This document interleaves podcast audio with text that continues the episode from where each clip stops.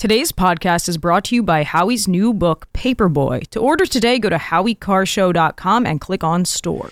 E. Jean Carroll does not seem that excited that justice is served after a jury awarded her over $83 million in her defamation trial in New York. She isn't excited that future generations of women might be able to see their alleged defamers, let alone alleged abusers, pay. She is excited that she found enough hatred for Donald Trump in Manhattan that she could put a small dent in his net worth. She basically said it herself on the Rachel Maddow show.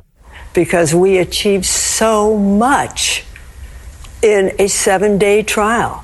We did what people thought was impossible. We beat Donald Trump. Carroll is already deciding what to spend her millions on. Something Donald Trump hates, she promises. Such great ideas for all the good I'm going to do with this money.